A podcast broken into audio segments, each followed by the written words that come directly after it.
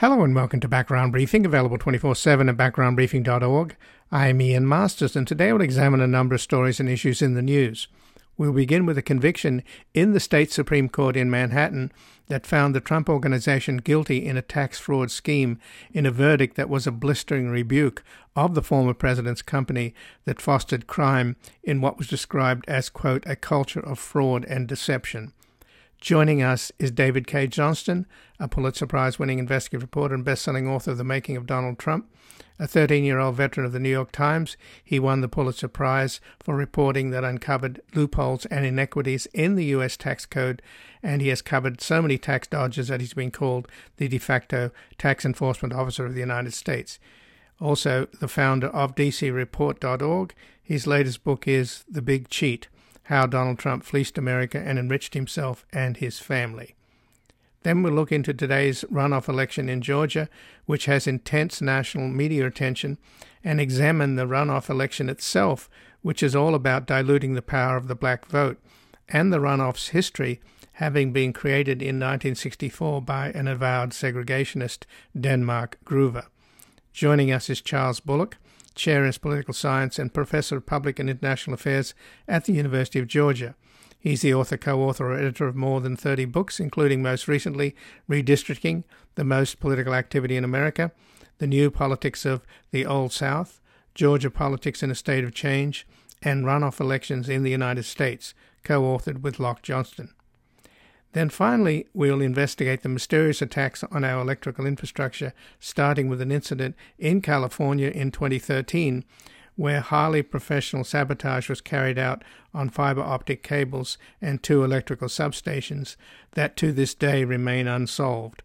Joining us to discuss who might be behind Saturday's sabotage of electrical substations in rural North Carolina is Dr. Paul Sullivan, who teaches courses on energy and environmental security at Johns Hopkins and is a senior fellow at the Global Energy Center of the Atlantic Council.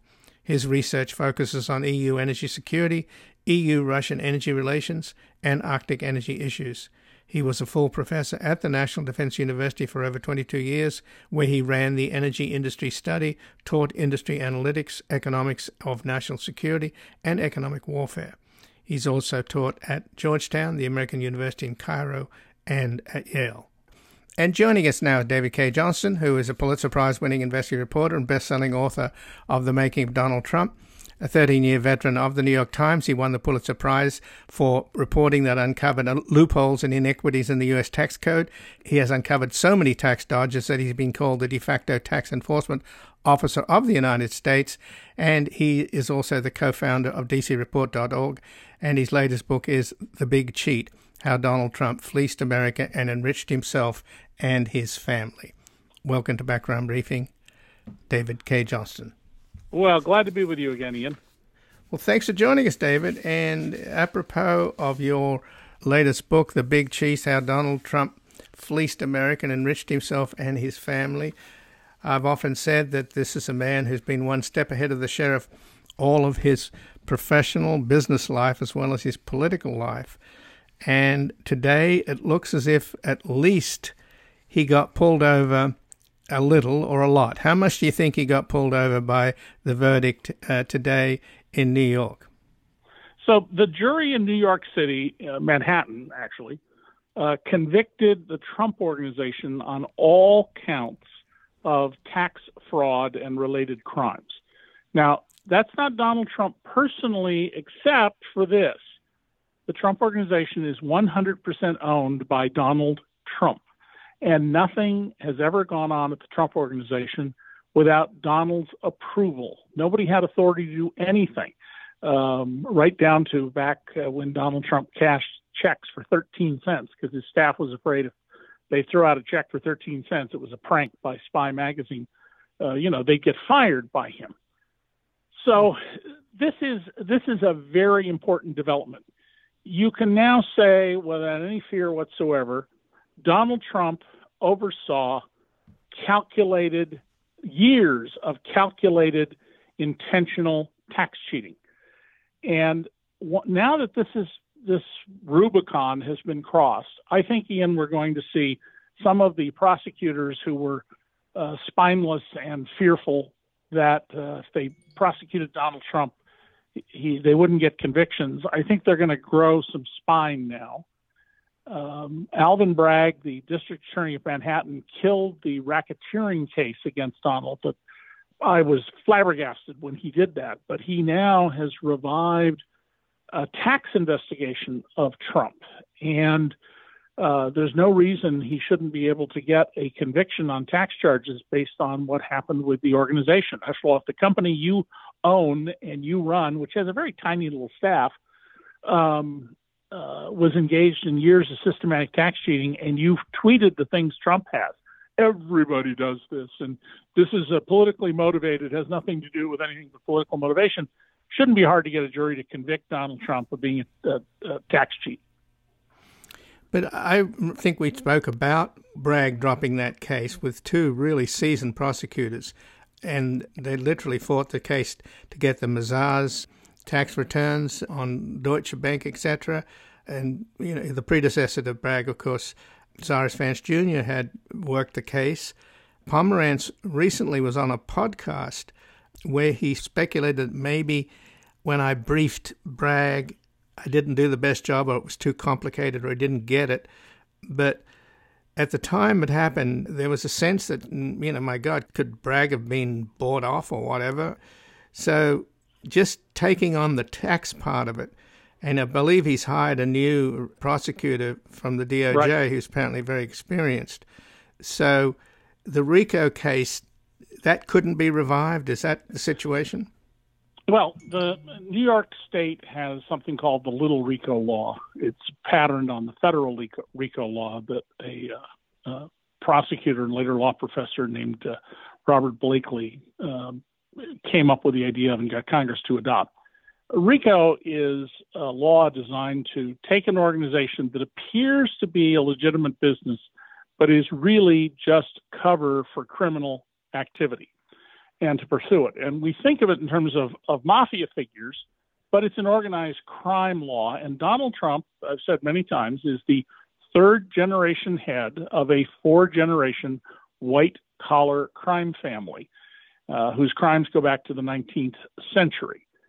And it's is it could they revive the RICO case?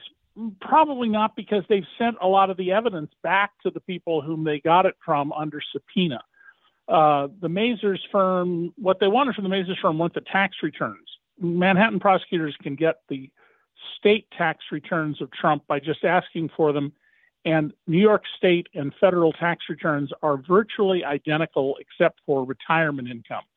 Uh, New York doesn't uh, tax you on Social Security and on uh, per person $20,000 a year of, of pensions or IRA money. Otherwise, they're identical. And they might bring that back, but I think at this point uh, that's not likely. Uh, but there, Donald Trump's committed so many crimes uh, over the years. You know, he his casinos, uh, uh, and I named them in my first book, Temples of Chance, uh, which came out 30 years ago. His casinos solicited as gamblers children who were 12, 13, and 14 years old because they had money. He gave them liquor limousines, hotel suites. One kid got a credit line, though that may have been at a competing casino. And he, he, he, the only known case of cheating gamblers in Atlantic City was at one of Trump's casinos, the Trump Castle.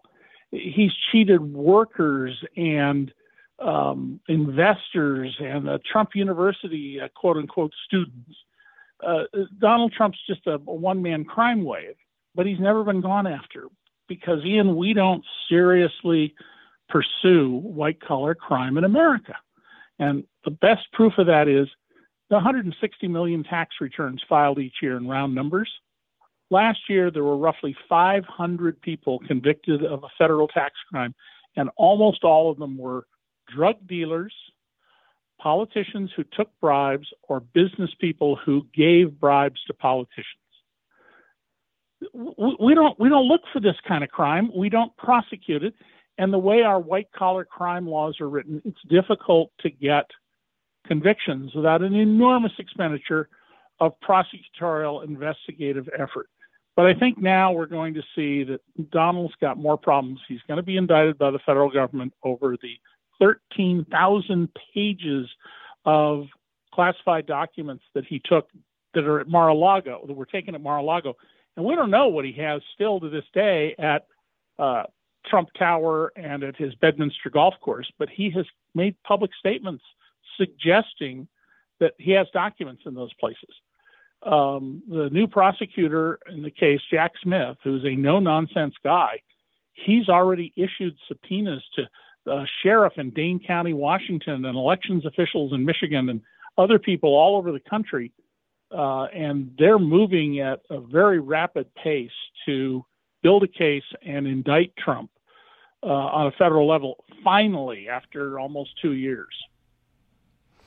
So, given that he's still hasn't coughed up all of the classified documents he stole, if you're in counterintelligence, uh, you would have to write off all of the secrets that he's had access to because you just don't know in terms of chain of custody whether or not right. other people have had them. So, I, at I the end of the day, no this this guy could end no... up costing the United States taxpayer billions and billions of dollars, couldn't he, if classified programs have been compromised? not not only could he cost us money, uh, there's very good reason to think that he's endangered the lives of both American undercover agents and foreign leaders or bureaucrats or staffers or military people who are secretly feeding us information. And that should be the, the that's that's a real danger we need to worry about. And then secondly, imagine uh, Ian that you're the Australian chief of intelligence. Uh, I pick Australia because it's America's most loyal lapdog ally, more than Canada, more than Britain. Australia is always there saying, What do you want us to do? What do you want us to do? What do you want us to do? You're going to be really, really cautious about sharing intelligence with the U.S., knowing that Donald Trump was able to walk away with all these documents. It's going to make you say, Yeah, I don't know if I want to share something with these people um, and of course, we don't know whether Donald monetized any of this.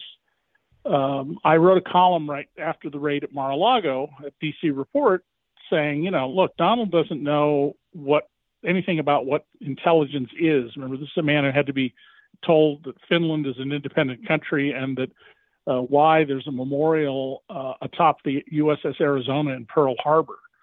Uh, if you're that ignorant, obviously you're, you don't have any sophisticated understanding of intelligence. Um, but what he does know is the monetary value of those things. I mean, imagine what the Saudis would pay to know about the military capabilities of Israel or of Iran.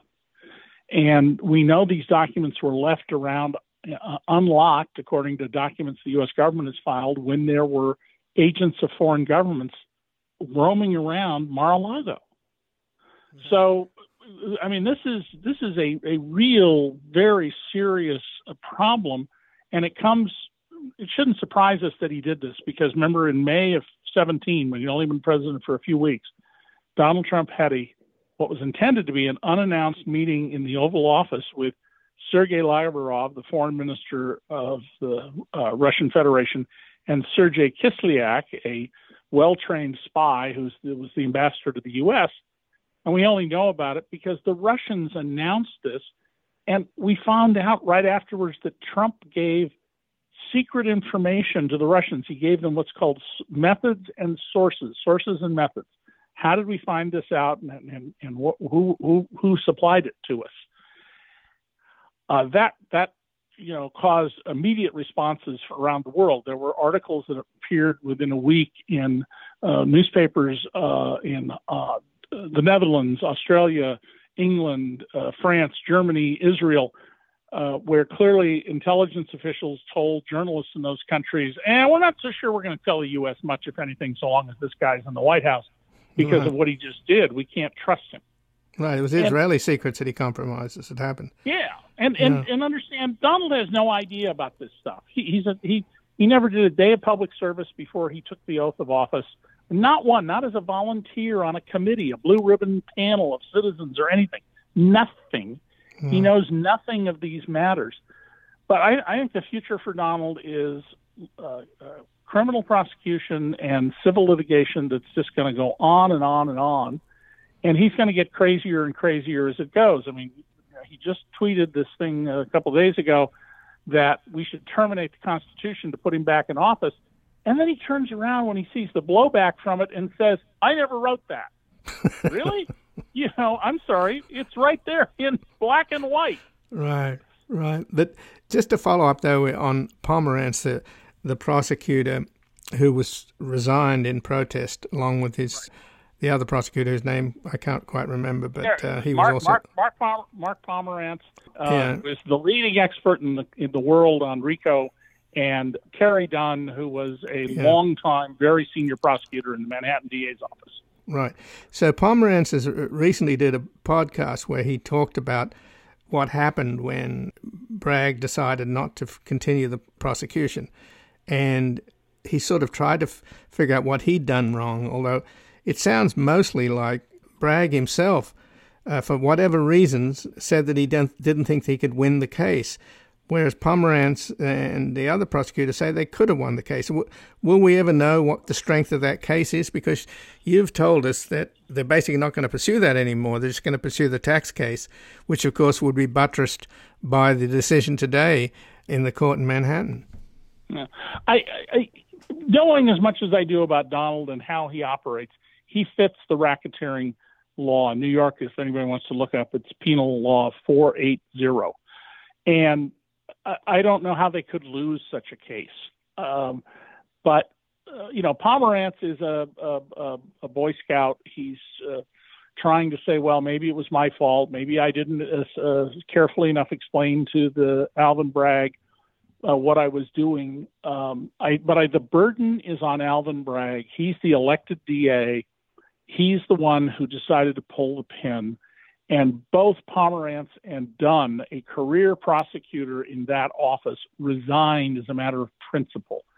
I think that suggests that the, the weight of the weight of the evidence, imperfect as it is, is that Alvin Bragg lacked the spine to do this. He was afraid, well, what if we do indict him and then a jury doesn't convict him? Well, guess what? That happens now and then um, you know, when you hear a prosecutor who says, I get 98% convictions, I'll tell you what you should be thinking. Wow, how many criminals did you not prosecute because you might have lost the case and you went after the slam dunk convictions instead? Well, you mentioned a little while back, uh, David Cay Johnston, that you thought Trump's going to get crazier and crazier. Yeah. And that's really, really saying something. We, we haven't had a reaction yet from the verdict today against the Trump organization having been found guilty of a tax fraud scheme, but presumably that, along with what we were talking about earlier with Jack Smith, this pretty zealous prosecutor looking into the Mar-a-Lago uh, documents as well as the January 6th insurrection, he has more and more reason to be paranoid as the law closes in on him.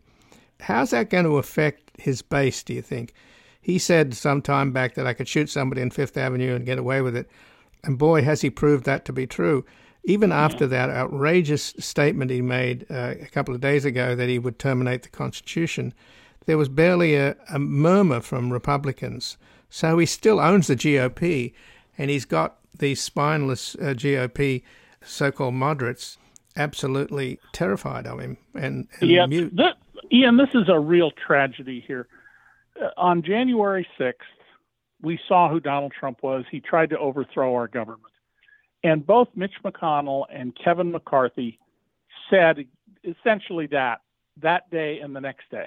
And then they then they they lost their their spine. It wasn't made of anything substantial. If if those two leaders had said we are done with Donald Trump and had said to other senators who were more willing to speak out, Mitt Romney for example, Go after this guy. We are done with him. We wouldn't be going through all of this stuff.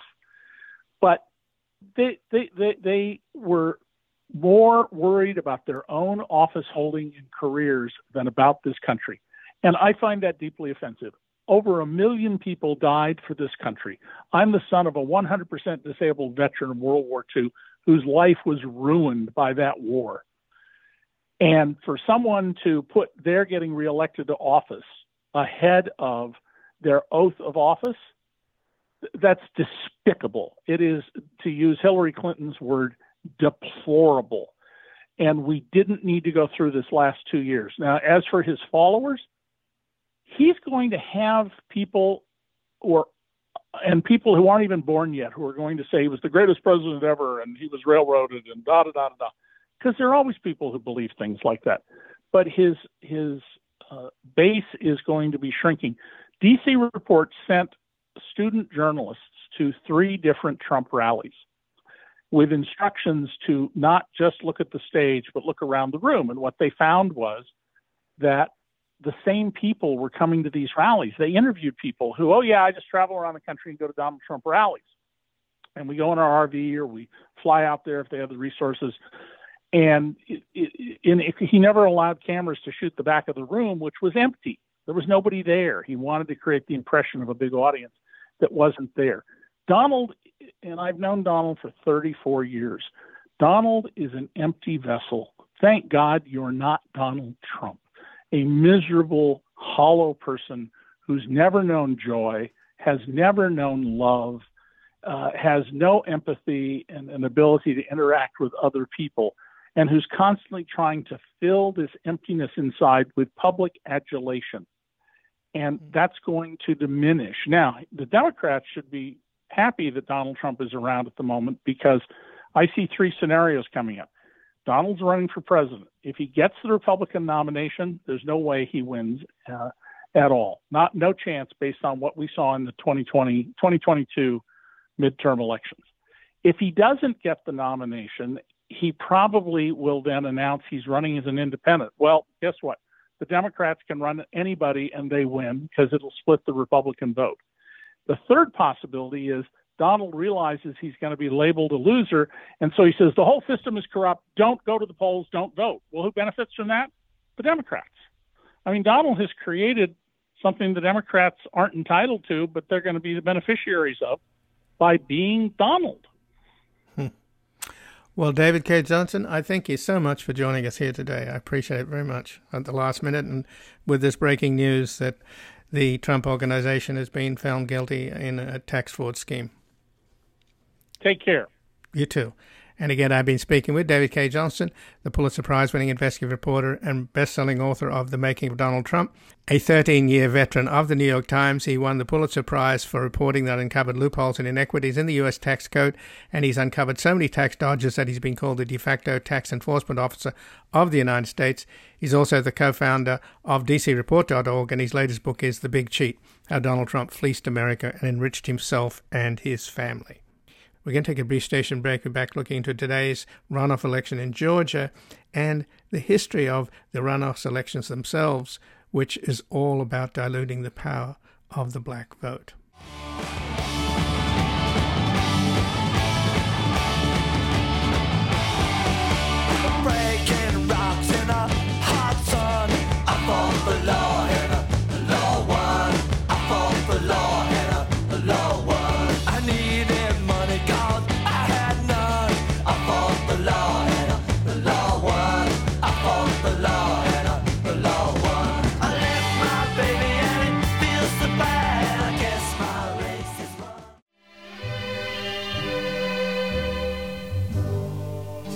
Georgia,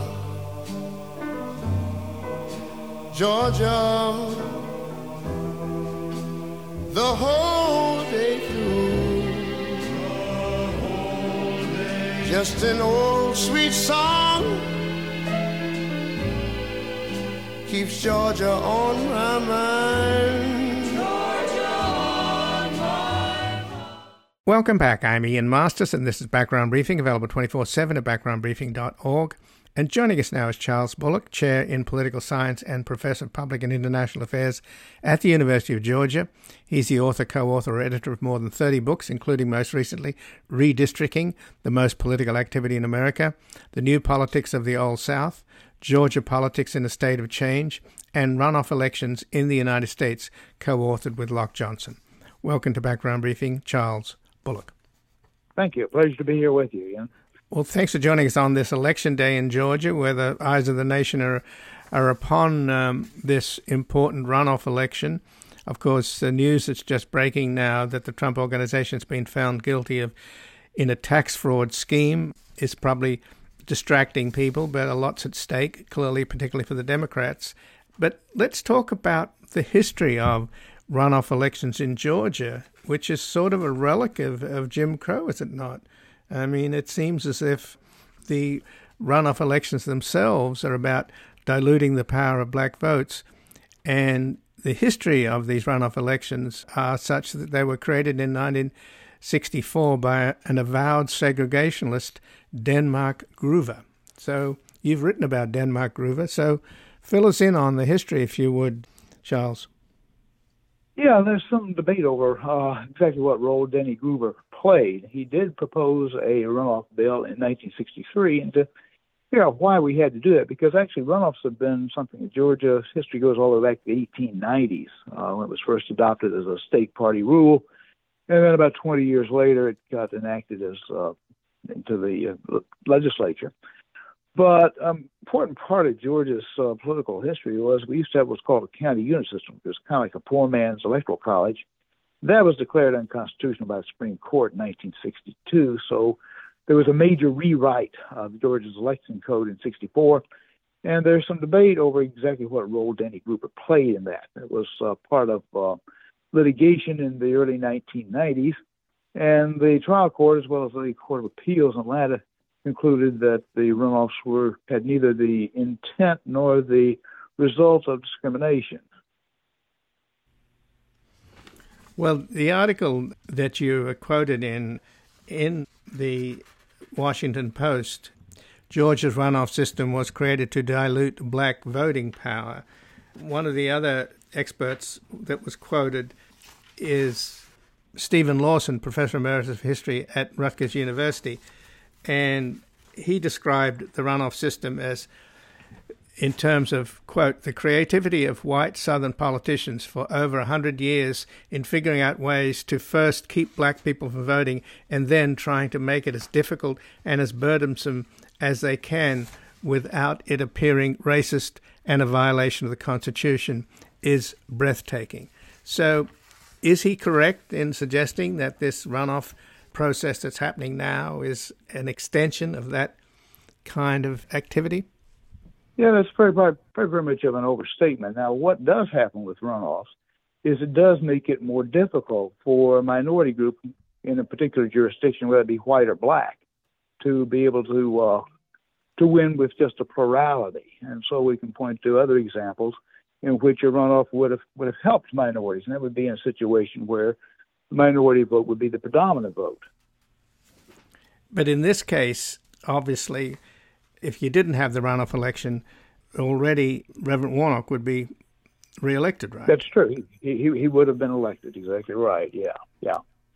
yeah. And who is being disadvantaged in this case, apart from the fact that there's obviously voting fatigue in, in the state of Georgia, and an enormous right. amount, enormous amount of money is being spent. Right. The airwaves yeah. are blanketed, right? That's right. It's easy to point to the winners are, and those are the television stations, which have raked in tremendous amounts of money in having this uh, this second round of elections. Uh, but yeah, had uh, we not had this uh, this runoff requirement, then uh, Reverend Warnock would have been elected. But had we not had it in place two years ago, uh, Jon Ossoff, the Democrat, would have lost because in that case, David Perdue polled a plurality, came with about 12,000 votes of being able to get a majority. So, given that uh, you mentioned David Perdue, they changed the election laws. Well, in 1964, the state legislature changed the threshold for a runoff, requiring a candidate to earn at least 45% of votes instead of 50%, which would have meant Warnock would have won already. But then the Republicans changed that back in 2008 because of a, a loss of a race, right? And that effort was led by then Governor Sonny Perdue, whose cousin David Perdue, you just mentioned, lost the 2021 runoff. Right. Right. Fairly ironic there. Yeah. Yeah. In, in 1992, which was the first time we'd ever had a general election runoff, and in that year, Democratic incumbent Senator Wyche Fowler led by about 30,000 votes.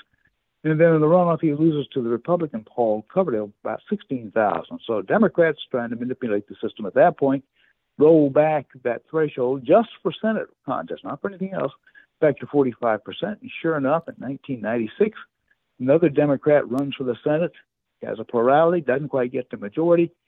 and nonetheless didn't need a majority, so he goes to the Senate. So Republicans looked at that and said, in essence, we think the Democrats stole one from us. So when Demo- Republicans become the majority in the state, they change the rules, and sure enough, it trips up David Perdue, a Republican. So the system then that Denmark Groover started in '64, at least had a lot to do with it came it came in just before the Civil Rights Act of 1964, and then in right. 1990 it came under scrutiny from the Justice Department and the ACLU, who had sued Georgia over the runoffs. Right. And in a court deposition, Denmark Groover told federal investigators that, quote, I was a segregationist, I was a county unit man, but if you mm-hmm. want to establish if I was racially prejudiced, I was. If you want to establish that some of my political activity was racially motivated, it was. That's pretty clear and unequivocal, isn't it, Charles? Well, it is, right. And that's exactly what he testified to.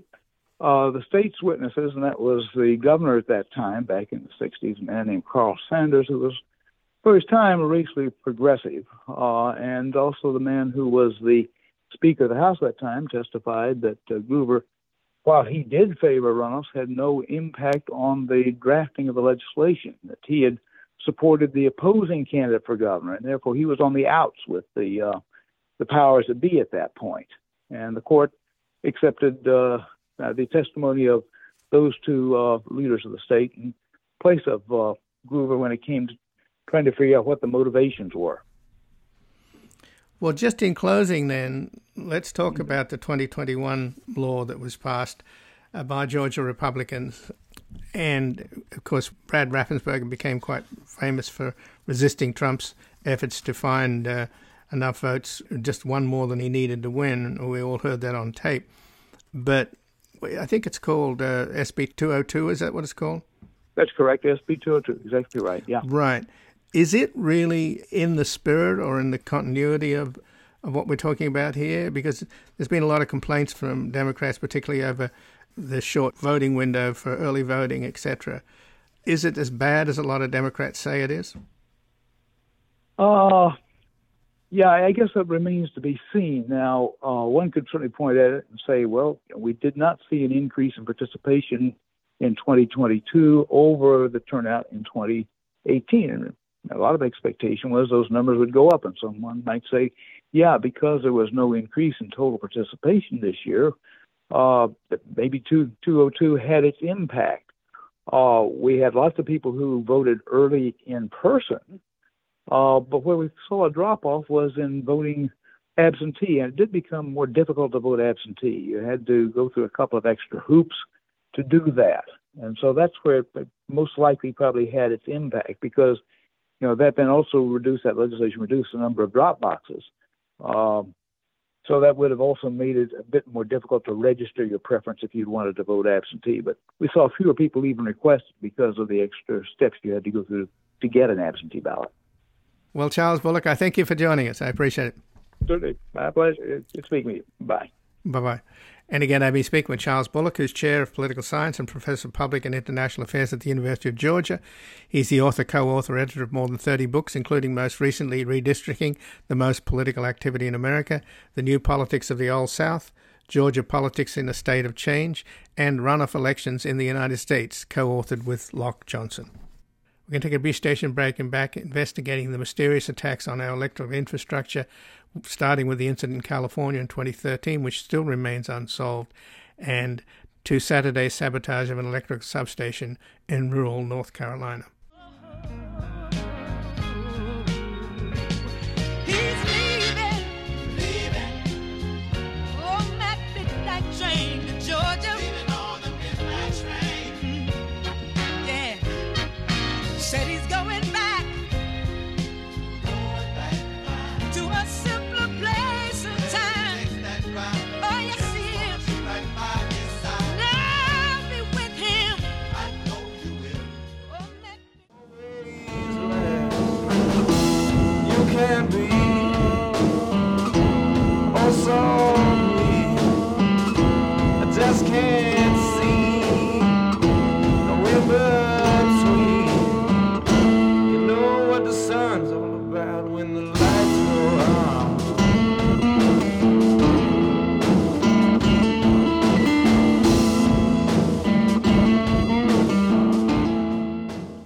Welcome back. I'm Ian Masters, and this is Background Briefing, available 24 7 at backgroundbriefing.org. And joining us now is Dr. Paul Sullivan, who teaches courses on energy and environmental security at Johns Hopkins and is a senior fellow at the Global Energy Center of the Atlantic Council, where his research focuses on EU energy security, EU Russian energy relations, and Arctic energy issues.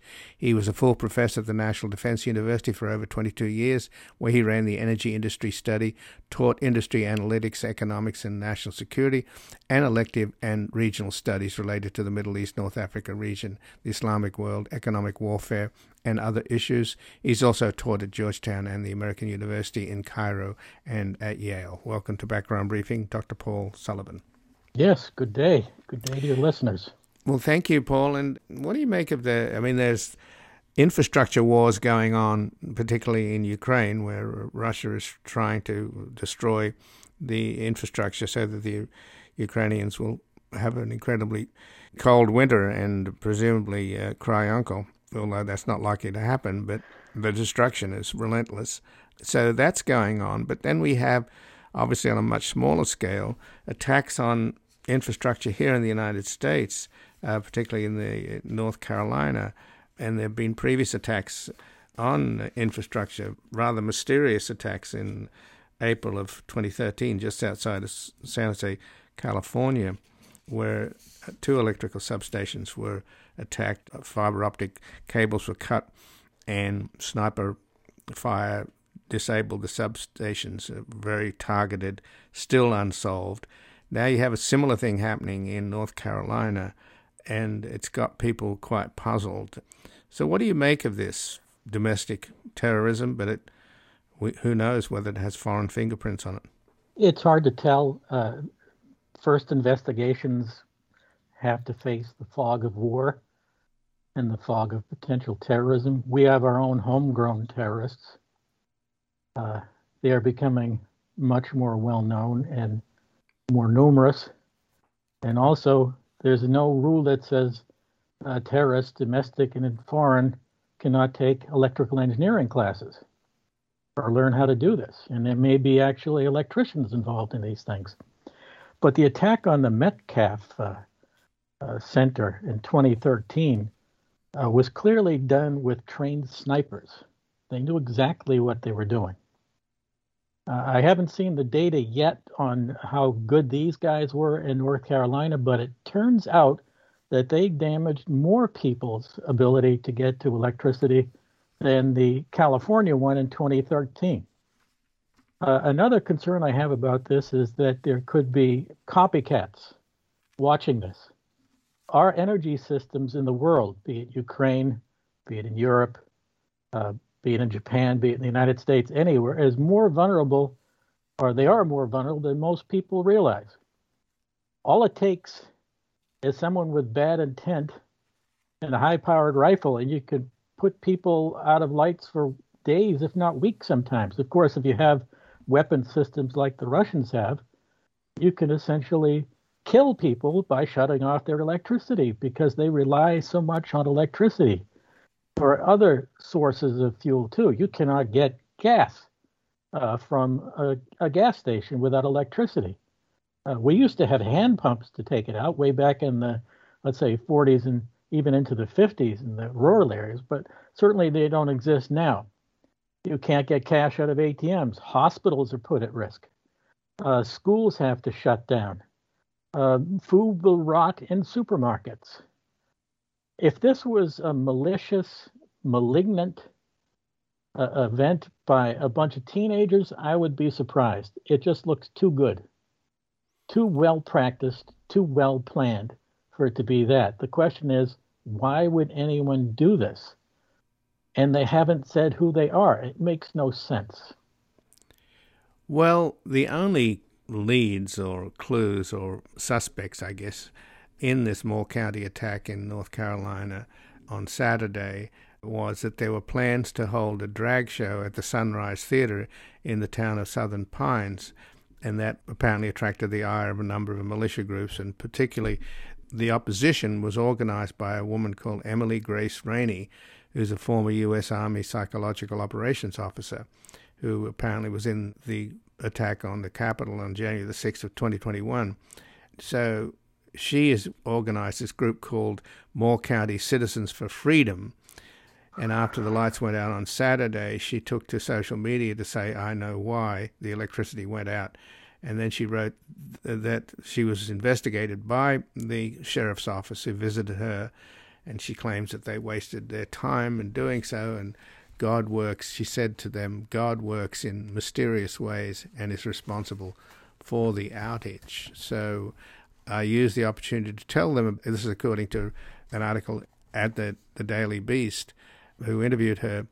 I used the opportunity to tell them about the immoral drag show and the blasphemies screamed by its supporters. God is chastising Moore County. I thank them for coming and wish them a good night. So that doesn't say she did it, but she she seems to be uh, at least sympathetic to the idea that God struck the sodomites and took out the power station. So, well, I have no comment on whether God was involved or not. That's well beyond my pay grade to put it in a very uh, simple way. But uh, anyone who uh, thinks that putting the lights out for 30,000 citizens, older people during a cold part of the year, uh, children, people who need uh, medical devices that require electricity, hospitals, schools, first responders, and all that. That's immoral as well. But I'm not going to talk about relative morality because I don't want to get into that. But still, let's focus on the electricity, uh, not on the behavior of others. Uh, the uh, at, attacking electricity is a danger to anyone who uses that electricity needs that electricity. If more and more of these things happen looking into the future, it may uh, behoove us in some parts of the country, and maybe the country as a whole, and maybe a better part of the world, to have microgrids that can de-link from the overall grid, and uh, that way protect them when one part of the grid goes down. Developing smart grids could also uh, militate against this kind of behavior. Uh, I, I don't understand some of these extremists. I don't know how they think. Uh, she didn't say that she did it, uh, and that doesn't say much to me about finding the proof. I would leave it up to the FBI, the police, and other investigators, Department of Homeland Security, and others who know how to investigate these things. Uh, when such events occur and any kind of uh, malicious event occurs, you're always going to get the uh, wingnuts calling in uh, saying this is the reason or I was part of it and so forth. It's very important, particularly now, because this seems to be connected with the Metcalf attack in some way, at least uh, uh, intellectually, in a way. My intuition says there's some kind of weird connection here uh, we're going to have to find a solution to protect our electricity networks better, to protect our people against these malicious attacks. The separation of peoples in this country have caused this sort of attack to be more likely successful. If there were stronger communities, people observing what's going on. You know, if you see something, say something. How many people take that seriously? Outside of, of places that have actually had significant terrorism, not many. They just move on with their lives. They watch Monday and Thursday night football. Uh, they watch the, the the kids' football games and so forth, and then they move on. But now they realize that their supermarket is not going to have fresh food, and the meat's going to go bad, and the milk's going to go bad and they're going to have uh, problems with supply chains. And some people may have lost their jobs because of this. No kidding. If a factory that was already on the edge and was losing money for a long time, and in this inflationary environment, there's a pretty good chance for that, being out of work for a week could take them under. I find this just incredibly socially, nationally, economically immoral. And I think a lot of the people listening to this would agree with that. I'm sure they would, and, and nobody wants to be victims of this kind of vandalism, if that's an adequate term. But when you talk about the Metcalf, California incident in April of 2013, just outside of San Jose, it was still remains unsolved. Uh, it did have absolute professionalism. There were no fingerprints on the shell casings that were left behind, etc. So, you know, immediately you think maybe it was a trained foreign actor. But I or guess it could be a, trained domestic actor too. Right, there, so there are somebody with military people. training. You mean? Yeah, yeah. That clearly the people at Metcalf had military training. Mm-hmm. When you are able to, at long distances with a sniper rifle, and that's how I understand how they did this, shoot the wires down to the core of the wire coming out of the blocks, that takes a lot of skill. And also, they would have to have had practice somewhere. So someone was watching these guys. Someone knew that this was a possible event. Uh, unless they went into the woods in North Carolina this time and started shooting up trees and all that, and there's a lot of open space there. But terrorism that is domestic in this country is an increasing threat. Most people think of outsiders as the most likely threat. I think after uh, the attack on uh, the Hill, on, on Congress, on the Senate, people talking about hanging the vice president, uh, this country has to get a handle on what its own terrorists are bringing to them and their risks. My first thoughts on the, the North Carolina attack is it's more than likely a domestic terror event. I doubt it's just teenagers. Uh, this is just too good. It's too planned. I don't mean good meaning uh, right. decent. Good mm meaning they planned this thing out. They knew what to hit. And it's going to take a long time to get some of the machinery that they damaged a lot of this stuff we don't even make in our own country. The biggest vulnerabilities of our electricity system are not in the generating stations. It's in the transmission lines and the transformers and the switching stations. And these things are not well protected, and they really can't be well protected because there are just so many of them. And they're right wide open. The you can go to your local town, your local city, wherever, uh, go to a mall area, you can find some of these electricity infrastructure zones and you can see the weaknesses right in front of you. It's scary. It's absolutely scary. And either we start protecting this stuff better, we figure out different electricity networks. We're at the time now of energy transformation. This might be the time to focus on this. Right. But Ian, the big question here is do we have the money to do it? Take a look at the debt this country holds hmm. where did that money go to? A lot of that debt comes from Social Security and Medicare and all this, but we were on forever wars that sort of ended. I'm not so sure those are over yet. And, and we could have used that money to invest in our own infrastructure, in our own people, our own education. Right. And also, one of the results of these wars, I'm going to be very frank about this, is that they have changed our society violence has become the norm in many ways. And a lot of the people involved in this kind of violence are actually those that were part of the war. I'm not saying they're all that way. There are many good people. I taught the military. I was involved in the military for over two decades. But some people just snap. They become resentful.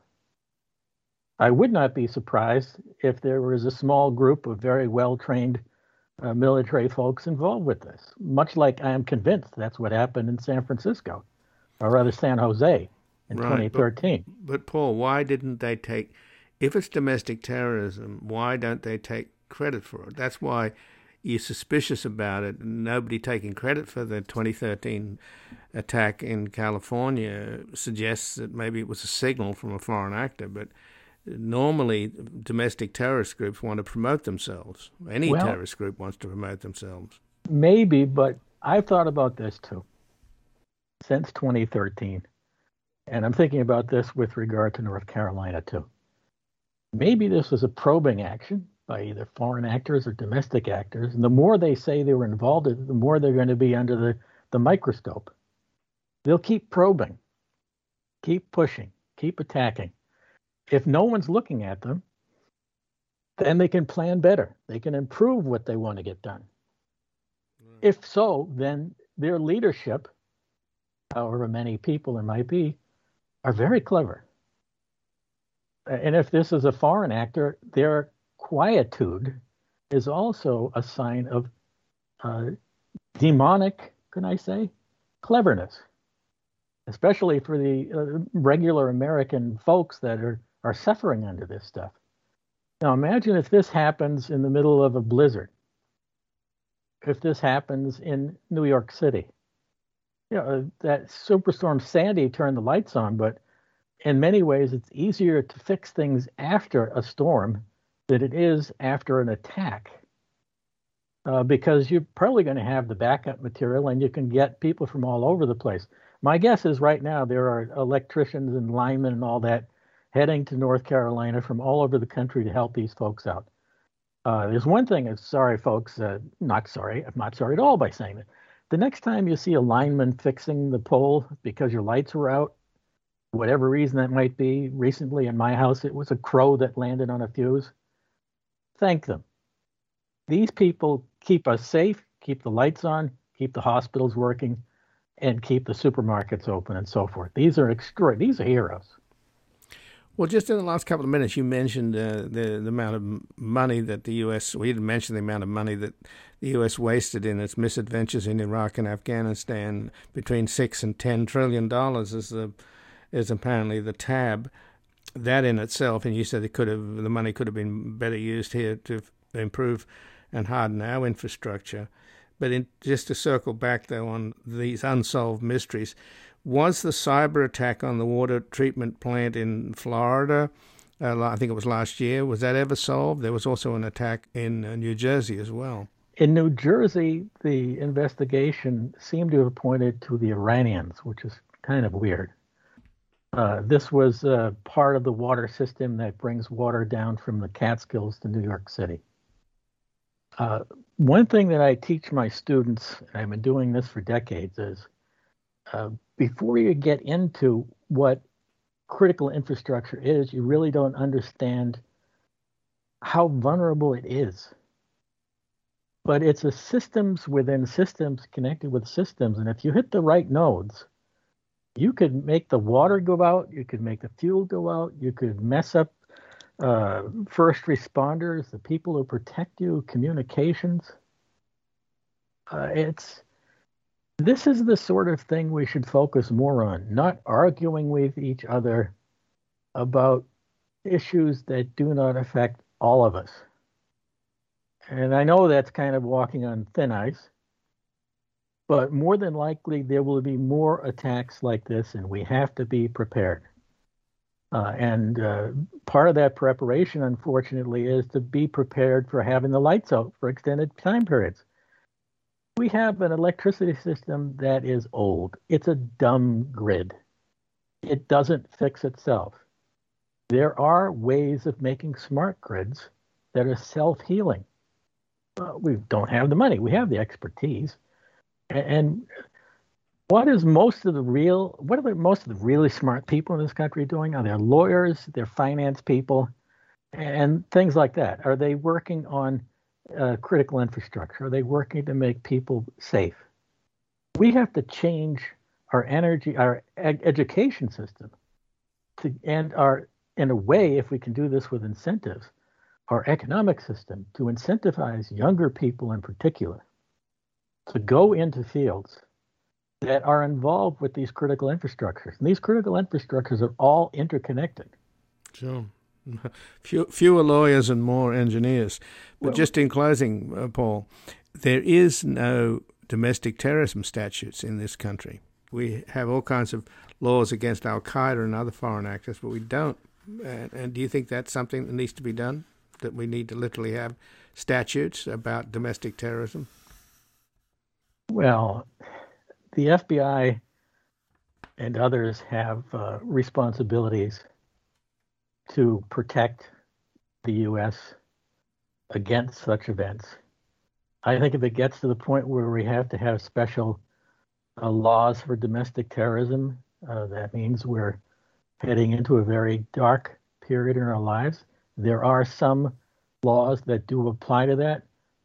Uh, I think the length of time that it's taken uh, for the people who attacked the Capitol building to be brought to trial uh, and to be imprisoned is astonishing. It's a signal to anyone who's thinking about doing something similar that maybe the pain isn't that much. What you have to do is make these folks think that whatever they do will cost them a lot. And uh, part of the problem with criminality and terrorism is often they don't think it through. They have to think this through. They have to be made to think this through. Part of it is an education. Part of it is uh, surveillance and, and punishment. I know that sounds rather harsh, but I don't want domestic terrorism to become any worse. It seems to be that some people in this country, including some in leadership position, want to fire up domestic terrorists. They will regret it. They will regret it so much because at some time they're going to be tied to it. And that could be very costly to them and to their followers. It's time for the country to become one again and work as one country. United we stand, divided we fall and we can't let the terrorists, domestic or international, harm us and harm our culture enough that it is no longer viable. And folks, that's a possibility given the trends we're looking at now. Well, Dr. Paul Sullivan, I thank you very much for joining us here today. Well, thank you.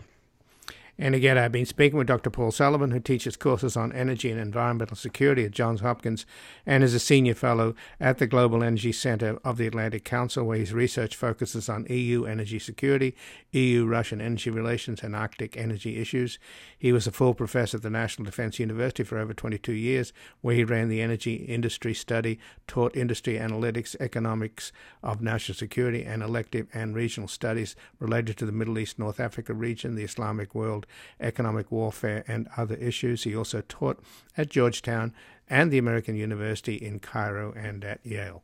This has been Background Briefing. I'm Ian Masters. I'd like to thank producer Graham Fitzgibbon, and this program is available for podcasting at backgroundbriefing.org, where you can sign up for our email updates as well as subscribe wherever you get your podcasts. If you like this program, you can help us reach more listeners by taking a moment to rate and review us on iTunes, Google Play, iHeartRadio, or wherever you get your podcasts. And please do share the program with friends and family and colleagues on Twitter and Facebook. And I'll be back again tomorrow with another background briefing. Bye for now.